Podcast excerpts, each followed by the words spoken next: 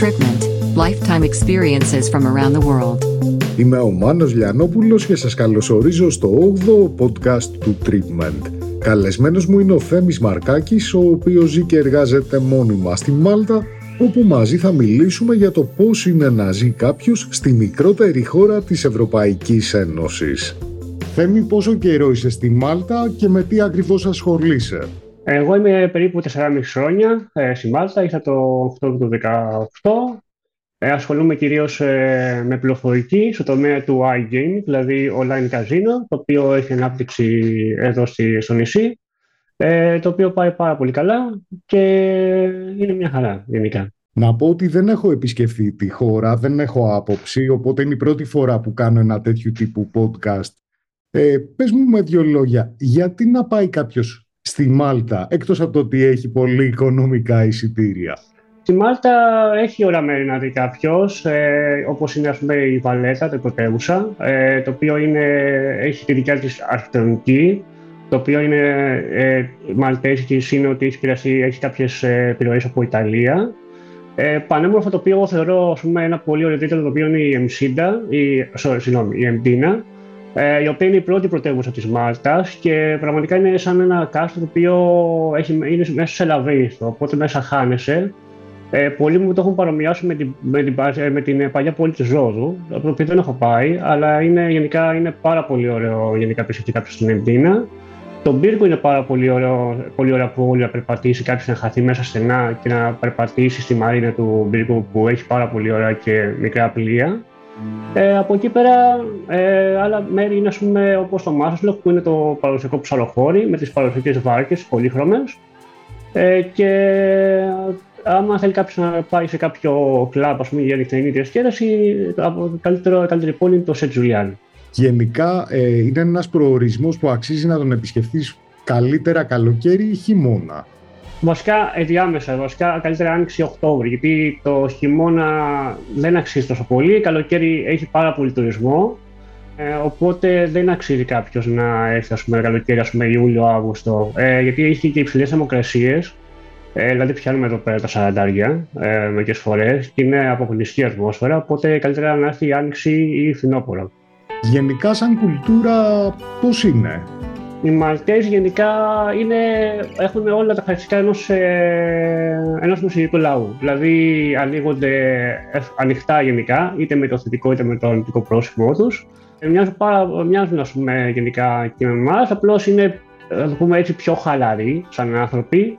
Και εντάξει, μπορεί να βρεις διαφόρων ειδών ε, Μαλτέζ, δηλαδή θα βρεις και τον Μαλτέζ, ο οποίος είναι πάρα πολύ φιλόξενος άνθρωπος, ειδικά από το δεύτερο νησί τη Μάλτα που είναι τον Κόζο, που είναι πάρα πολύ φιλόξενοι άνθρωποι γενικά.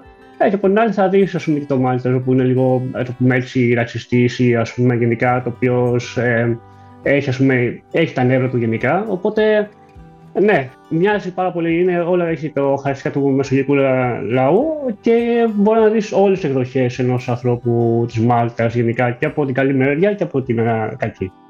Θυμήσε μου τι πληθυσμό έχει η Μάλτα, έχει εικόνα. να πω ότι η Μάλτα έχει περίπου έχει 500.000 κόσμο. Είναι το μικρότερο, ε, το μικρότερο κράτος της Ευρώπη, Ευρωπαϊκής Ένωσης και έχει περίπου το μέγεθος της Θάσου. Η Θάσου, να πούμε έτσι, νομίζω ότι έχει περίπου 10.000 και παρόλο που έχω το ίδιο μέγεθος είναι μέσα σε μισό εκατομμύριο. Οπότε αυτό δημιουργεί κάποια θέματα όσον αφορά την κίνηση, τον υπερπρισμό που έχει τα μειονεκτήματά του γενικά. Ακούμε γενικά ότι είναι μια χώρα σε ανάπτυξη. Πώς είναι η οικονομία της, ε, αυτό είναι κάτι που το εισπράττεις ζώντας εκεί πέρα, δηλαδή η μισθή είναι καλή; Λοιπόν, η Μάλτα ζει σε την δικιά μας εποχή που λέμε το παλιό Πασοκτοσόροξο. Ωραία, όλα τα χαριστικά του, τα αρνητικά και τα θετικά του, ε, που αυτό σημαίνει ότι η οικονομία σε ανάπτυξη, καλή μισθή, ε, ασφάλεια και από την άλλη έχουμε το αρνητικό, το οποίο σημαίνει έχει ας πούμε, ανάπτυξη χωρίς υποδομές, ε, έχουμε οικονομικά σκάνδαλα, μαύρο χρήμα, έχουμε σκάνδαλα μέσα σε, σε πολιτικά δρόμενα. Ε, οπότε κάπως έτσι, δηλαδή μοιάζει πάρα πολύ με την Ελλάδα το 90 γενικά. Πιο συγκεκριμένα, πόσο έχεις εικόνα, πόσο είναι ένας μέσος μισθός ή επίσης υπάρχει κατώτατος μισθός στη χώρα; Κατώτατος μισθός υπάρχει, είναι περίπου στα 770-800 ευρώ. Ε, μέσος μισός, να πω την αλήθεια, δεν μπορεί τώρα κάποιος να το πει, γιατί από, θέμα, από ανάλογα το που δουλεύει κάποιος, ε, οι διαφορές στο μισό είναι μεγάλη. Δηλαδή, πούμε, παράδειγμα, στο iGaming, που, είναι, που έχουν δώσει πολύ καλή φορολογία γενικά σε εταιρείες, ε, η μισή είναι πάρα πολύ μεγάλη εκεί πέρα, σε σχέση ας πούμε, με κάποιο σούπερ μάρκετ, το κάποιο τοπικό μαγαζί, σε κάποια καφετέρια. Ωραία.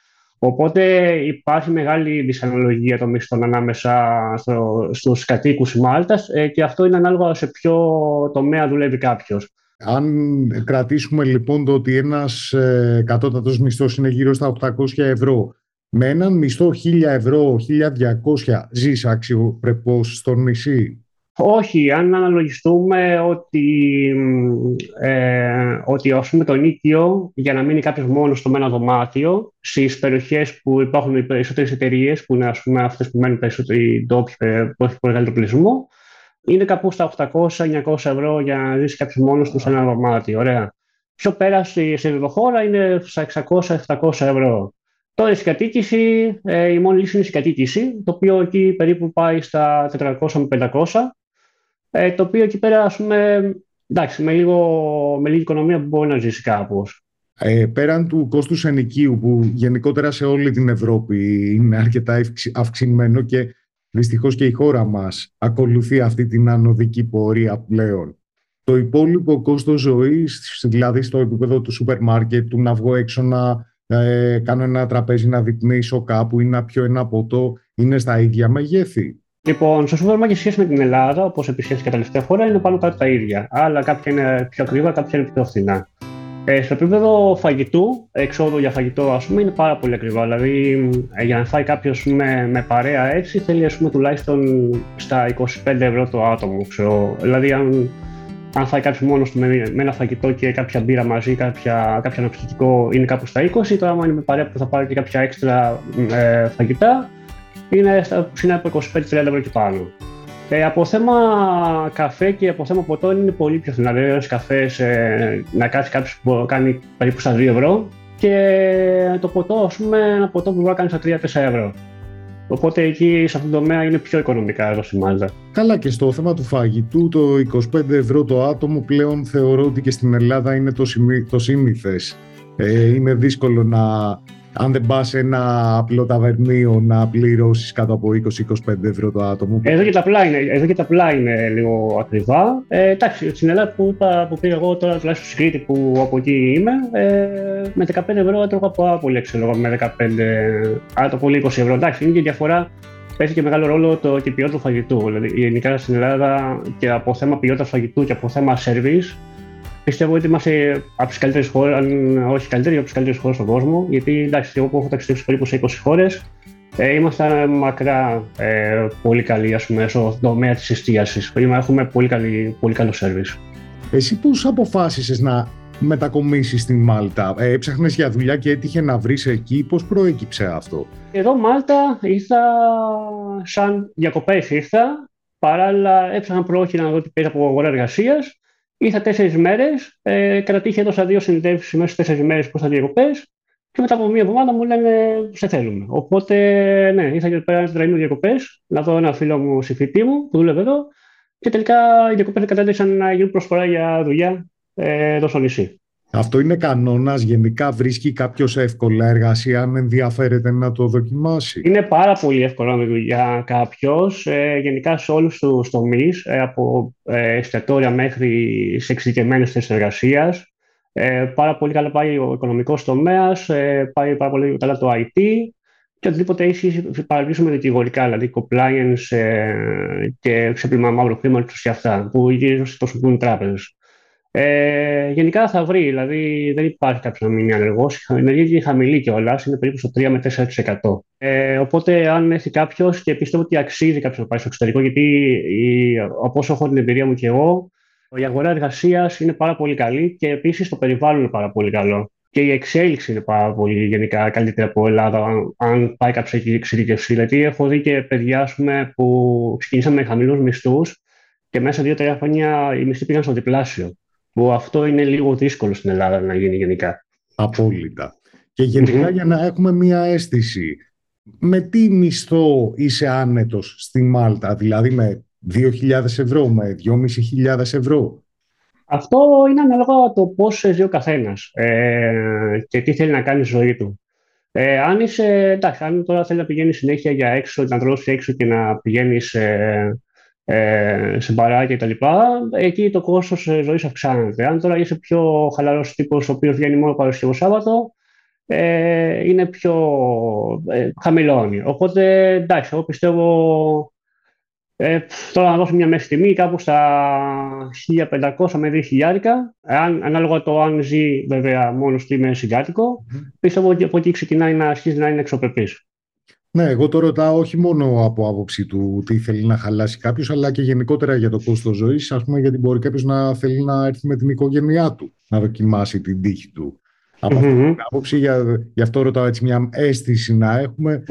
Θα καταλαβαίνω ότι θέλεις γύρω στα 2.000 το μήνα για να. Εντάξει, αν, θέλει, αν ας πούμε πληρώνει και στα 900 ευρώ που είναι τώρα, ας πούμε, να μείνει κάποιος μόνος του. Εντάξει, είναι τέτοιο θέλει, ας πούμε, στα 1.700-2.000 θέλει σίγουρα. Ναι. Πώς λειτουργεί εκεί το φορολογικό σύστημα, Γιατί ξέρω ότι είναι ευνοϊκό, αν θυμάμαι καλά. Ε, το φορολογικό σύστημα γενικά είναι ευνοϊκό και για κάποιες επιχειρήσεις συγκεκριμένες, όπως είναι το, το Casino, που πλέον πολύ λίγο φόρο, γι' αυτό και δίνουν και ψηλούς μισθούς. Από εκεί πέρα για τους εργαζόμενους ε, μέχρι 9.000 ευρώ είναι χωρίς φόρο και το υπόλοιπο είναι κλιμακωτό. Ε, όσο, πιο, όσο πιο πολλά παίρνεις, τόσο μεγαλώνει. Αλλά κυμαίνεται περίπου στα κανονικά επίπεδα, πούμε, από 10 έως 25%. Ε, από εκεί και πέρα ε, υπάρχει κάποια κρατική μερίμνα για τους πολίτες, δηλαδή εσύ ως πολίτης Μάλτας αυτή τη στιγμή mm-hmm.